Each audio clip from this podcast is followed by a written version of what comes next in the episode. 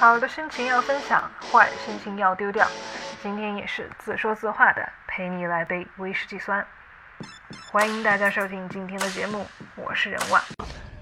欢迎大家收听新的一期陪你来杯威士忌酸，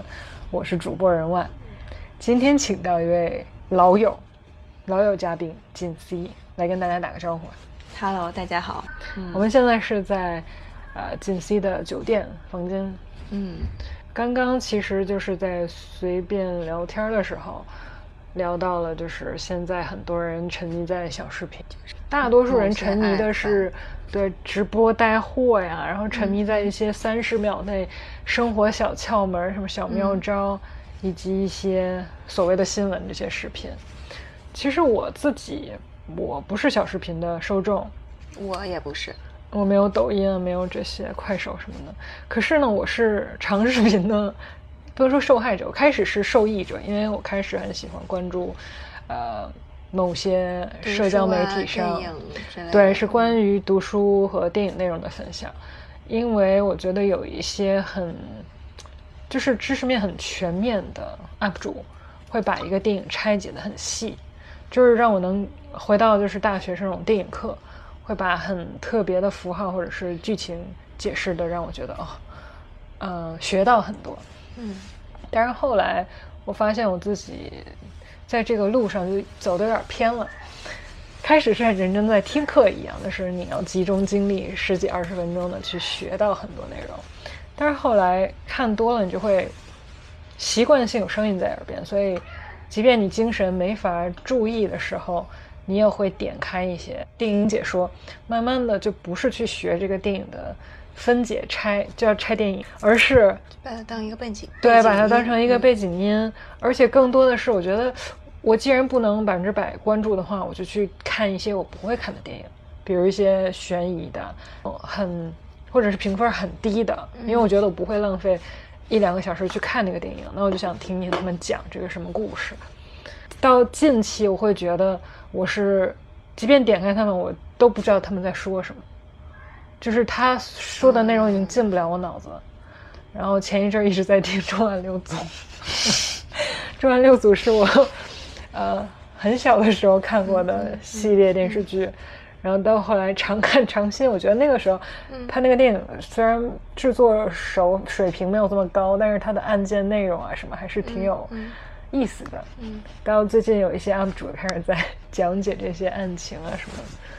我就会当当成一个熟悉的老朋友在旁边，因为那些演员的声音很熟嘛。那、嗯、你觉得就是这些视频已经不能吸引你的原因，是因为就是那个电影本身不能吸引你，还是因为他们就是讲的内容就是已经不是你？希望获取到的那些信息，嗯、我只能说，可能首先我自己有一些变化，是我以前可以，呃，分心去做事儿，就是大学那个时候听着歌写论文啊什么的，是非常享受的一件事儿。到后来可能大四甚至之后，我就发现，我只有特别安静的情况下，才能集中精神去做一件事儿，而且是在我。头脑清醒，就是我的主观意识非常强，说我现在要把今天完成一二三，然后在这个意念驱使下，我会很认真的去做事儿。但除此之外，只要我觉得啊、哦，其实我开一个声音啊，我看一个视频啊，比如听一个讲座，因为我大多数人都会觉得听个讲座肯定是积极的嘛，不可能是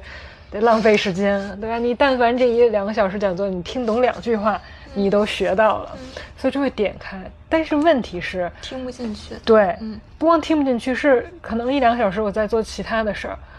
我结束了都一句话我都 都吸收不到。嗯，所以那个时候就会发现哦，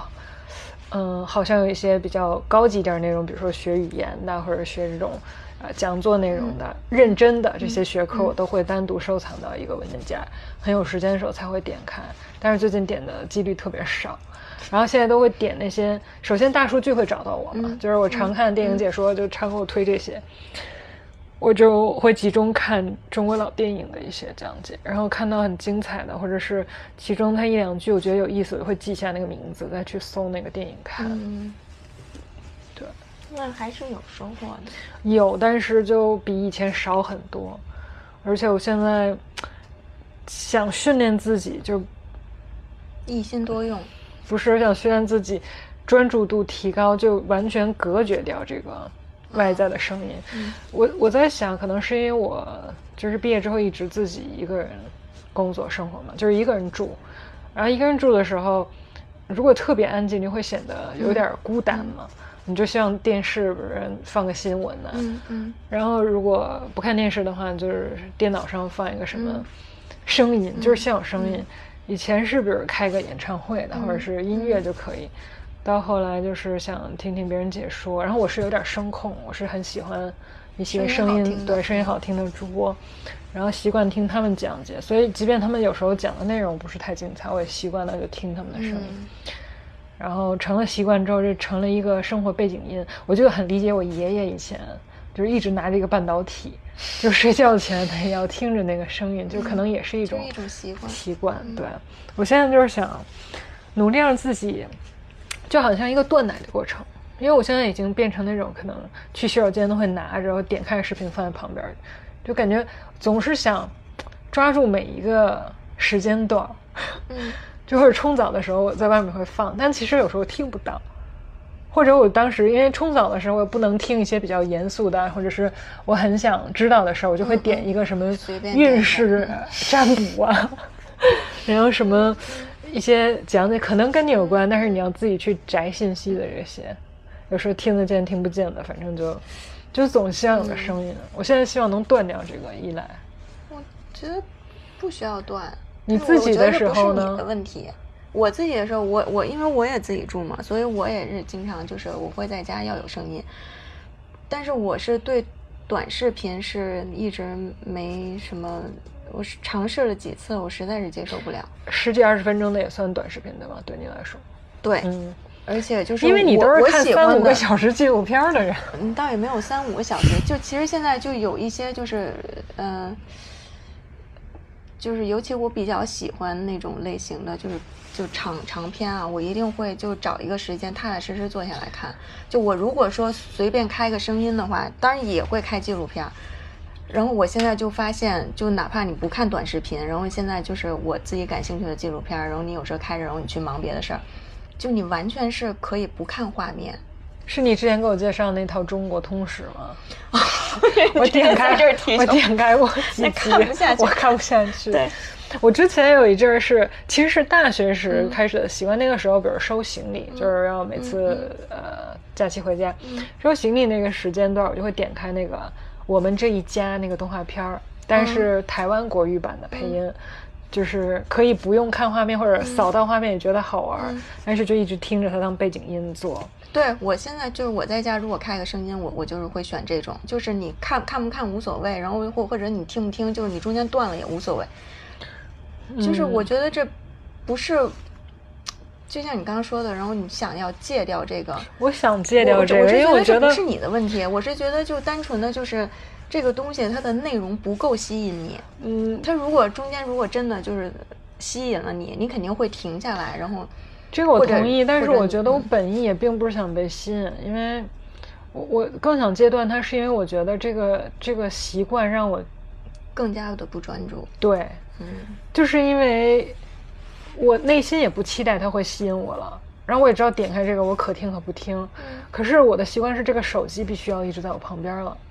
或者是这个电脑就是外放的这个东西一直在我旁边，就会让我。效率低很多，就是可能，比如说我今天起来，单单纯只听音乐或者什么都不听，没有声音情况下，我可以马上，呃，洗了苹果，吃苹果，煮咖啡，然后吃完饭，然后收拾一下。可是，一旦我开始点开这个，就会很慢的去，就是在猫猫这儿弄弄那儿，然后说啊，煮咖啡啊，等一下，然后再，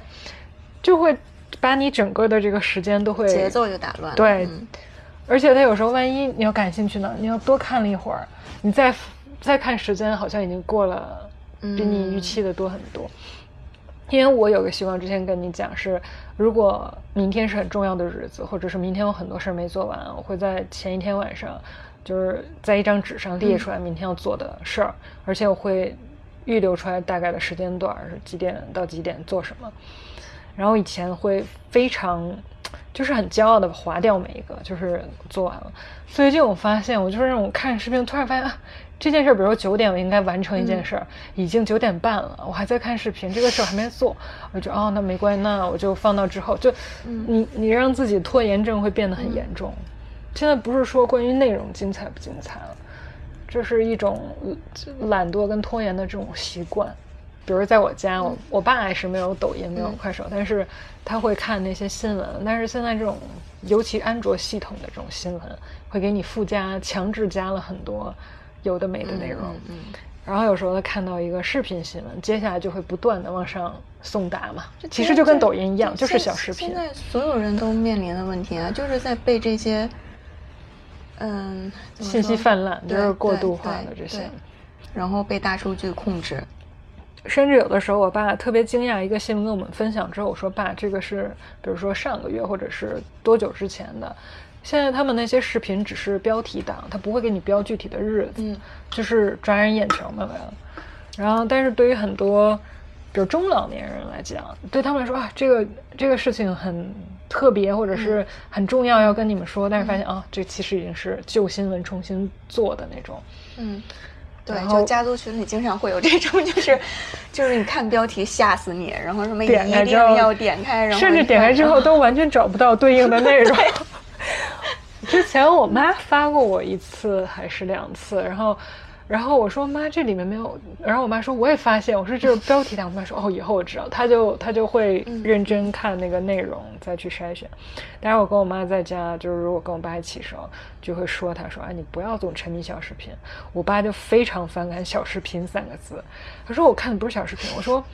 不一定是一定要有个主播坐在前面才叫小视频，或者是什么内容。在输入认知里，他看的就是新闻。对，这就好像你刚才，我觉得我在 B 站上看的也是关于拆电影、拆镜头的。我不是小视频，但是其实它就是一个小视频。任何一个就是信息简化后的这种编辑出来内容，其实都是小视频嘛。就是全人类现在面对的问题。对，我觉得其实这有点像我们小时候，就是曾经咱们也是聊过。我就觉得我小时候有点遗憾的是，语文课本只读节选片段。你记得那个时候总是背谁写了什么小说，然后表达了什么中心思想，但是从来没有从头到尾去读一本书。然后就是那种国外小说或者国内那种名家作品，都是片段截取，然后都是没头没尾的。后来长大了，你真的看完这本书才会觉得，哦，这个感觉跟当时背的那些可能有一些差别的，对吧？而且断章取断章取有一点。但也不是去否定我们学的内容，只是说，你即便作为个人感受，在不一样的时间段里，它会不一样。但是你从头到尾读下来，跟你只看那一段是不一样的。嗯，现在这小视频感觉就让我回到那个时候，就是明明你有更多选择去好好看完一个电影或者纪录片，就是可是我就想，可能节约我的时间，我去看这个人讲的。这种叫什么速速食文化？嗯，就是三三分钟让你读懂一本书。三分钟那不行，书我肯定不。但是书有的时候我也听几个我比较喜欢的人，看他们最近在读什么，了解一下。嗯，就推荐。对，只看推荐。然后我觉得我稍微能控制一点，就是把这件事儿往积极方向。引导的就是我只会点开那些我不感兴趣的电影解说，我绝对不会去看我感兴趣的电影解说啊！你记不记得？对，对，对，这个就是我就之前在哪儿听了，就是说说就是现在大数据就是让人就是你根本接触不到你不感兴趣的任何东西，就是信息茧房，每个人被困在里面。对，说如果你现在想要了解你喜欢的东西，一定尽量去选一些，就是当他问你兴趣爱好，你一定要选你不感兴趣的一些。或者你讨厌的，你的信息才能相对比较平衡。然后你记不记得我们之前在香港看《怪物》失之愈合的电影？我觉得酣畅淋漓。我近几年没有被电影导演和编剧这么戏耍过，就是《罗生门》的剧情，但是我自己就是一步一步的猜错，就是啪啪打脸，就是啊，这个是坏人，我知道，这个是怪物，这个是怪物。到后来看完之后就觉得哇，对。就你才发现，就整个事情的真相，就是所有碎片拼凑在一起，那那那种那种震撼、冲击，对那种后劲儿太强了。所以当时感觉三场都都没马上起来，就是缓，就感觉想起来上次《失之愈合》也是小偷家族一块看的，然后我们俩也是坐原地缓了半天。嗯然后我觉得这就是特别感谢这种我很期待的电影，我不会去提前去看它的太多的介绍。包括其实像阅读书的话，我妈是看的很认真，我妈是属于那种爱看大部头的书，嗯就是比如她都是看什么《红楼梦》《源氏物语》啊，嗯什么《罪犯》这种，她是从前言或者这是第几版那些序，她都会先看完。我是完全会跳过，直接从内容开始。嗯如果这个我感兴趣，我再退回去看前言。我跟他交流过这件事儿，他觉得我这个方法也很好，就会少了很多主观内容的介入。，对，因为序言里就已经会告诉你嗯这个故事里面的他怎么样。嗯对，所以我觉得，就说出来就看大家自己的选择了。嗯，但我很佩服他那种非常仔细认真的这种。我觉得可能是那那代人的那种习惯，像咱们现在就是很少有人就是有这种耐心，就是你别你别说说看什么序言着，看大部头的书，就是你踏踏实实的，就是你看一个超过几分钟的视频，然后看看一个就是超过两个小时的电影，然后踏踏实实的就认真的看一本书，现在太难了，很少有人能。而且我觉得可能就是在这个情况下，让我现在看书出现了一些障碍。就是我之前嗯。觉得特别严重的时候，是我翻书的时候，眼睛跟脑子对不上这个节奏，就是眼睛扫过，我还没读完，我已经啊跳我我到了后面几段我觉得我。现在也有这个问题，就是我看我看一段，然后我我我不我不是说我我就是看电子屏幕看太习惯了，刷的太太这不是快了，。就是我觉得我的理解能力，就是我不是说我我看完了这句话，就不像年轻的时候，就是我看着这句话，然后我读过去了，然后我就能理解它的意思。我有时候要反复，可是我觉得是因为那些电子的东西就是太快了，就比如说那些微微信上的那些文章，你就是滑的时候那个速度，你大脑就是觉得已经 OK 了，就是其实只是看的其实只是看的很简单。你记得我去年暑假，我有一阵儿在读书，就是那个在电台上读书，嗯其实我是逼自己，就是一个字一个字的去读出来。嗯，然后那阵儿之后，我的阅读稍微能跟上点儿，就是大脑跟眼睛能对上点儿。然后最近看，就最现在稍微好一点儿，是因为现在看竖版有时候特别慢，你知道吗？就是一个字一个字啊、这样读出来。然后有时候看到喜欢的书或者感兴趣的，也会就在网上买给我爸妈分享。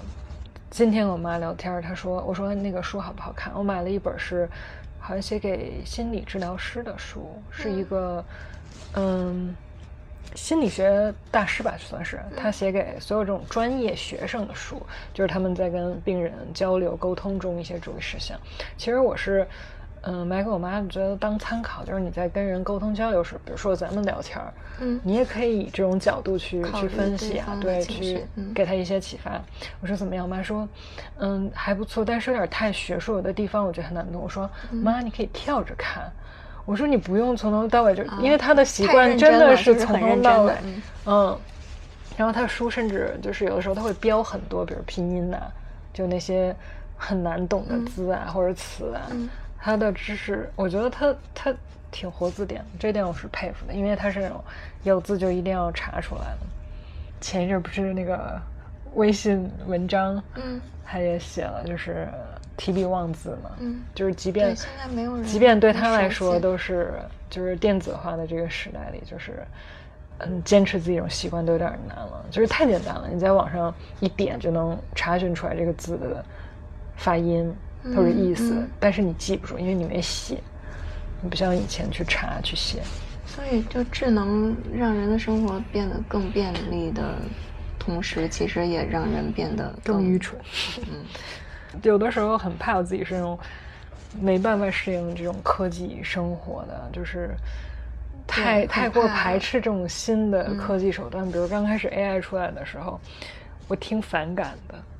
嗯，因为我觉得觉得不是真实的东西。对，而且比如说之前在跟艺术相关的工作什么的，他们有很多 AI 的这种科技涉，就是涉猎其中，我就会觉得呢，感觉艺术这个东西本来就是很个人的表达，就是很主需要观的，情感的，嗯、对。但是你又不能否认，这个 AI 对于艺术好像创作有一些所谓的这种社会进步的这种嗯作用。可是我开始的态度是挺反感，就是两面性吧，所有事儿有两面性。嗯，但我还是觉得我现在有点越来越难接受这种太新的手新段的，新的对新的事物，就是反正至少至少短视频这个事儿，嗯，到现在我觉得挺好的。对，嗯，我觉得我我们也不否认短视频上那些人他有收获的，比如说他，嗯不知道是不是什么直播间买货便宜啊，嗯或者是嗯他真的学到了生活小妙招。如果这样的话也挺好，但是我觉得大多数的内容还是互相的复制粘贴，然后它本身就是靠一种。复制的效应去去去推广嘛，不是经常抖音、TikTok 上那些拍了一个视频，大家都去学这人拍同样的视频，嗯，其实排斥的同时，你也你也避免不了。但是那种大数据精准的算法，我真的觉得挺就挺无力感的，就是也做不了什么，嗯，只能尽量对着麦克风少一点儿。哎，你讲一下你之前 对某些就是恶意竞争的这个软件儿的处理方法，恶意竞争就是那个外卖平台。啊外卖平台这个事儿 ，Y Y 平台这个事儿，我们只是想提醒大家，你的手机有很多功能嘛。我手机就是这样，就是我经常就就可能就咱俩平时聊天儿，你可可能突然说到，哎，我胃不舒服，然后我要去买个打喜什么的，然后当我点开我那个外卖 app，然后直接就就会出来一个就是达喜或者胃药的相关的广告，嗯然后或者是我提到某种吃的，然后我们我再打开那个外卖，然后前几家就是我刚刚提到的那个吃的。